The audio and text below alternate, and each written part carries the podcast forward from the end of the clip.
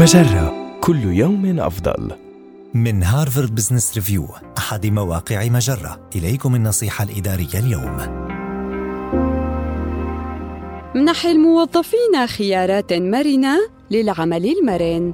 يختلف معنى المرونة في العمل من شخص لآخر، فقد يحتاج شخص إلى المغادرة مبكراً لاصطحاب أطفاله، بينما يرغب آخر في العمل عن بعد يوم الخميس مثلاً. لذا يجب على المدراء الذين يتطلعون إلى نشر ثقافة العمل المرن تجنب استخدام نمط واحد فقط من المرونة، لأن إملاء كيفية استخدام هذه السياسات يمكن أن يجعلها أقل فاعلية. تحدث مع أفراد فريقك عن توقعاتك حتى لا تكون هناك مفاجآت لاحقاً. فإذا قمت مثلاً بتحديد سياسة تسمح بإمكانية وصول الموظفين متأخرين أو مغادرتهم مبكراً عندما يحتاجون إلى ذلك، فهل تريد منهم أن يقدموا لك إخطاراً مسبقاً أو إنجاز عملهم في وقت مبكر؟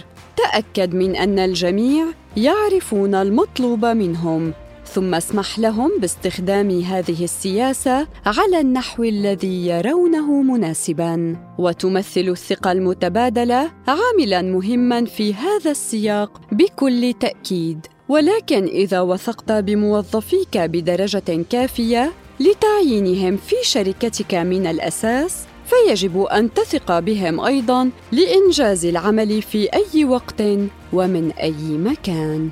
هذه النصيحة من مقال ما الذي تعلمته شركة بي دبليو سي من سياسة العمل المرن لجميع موظفيها.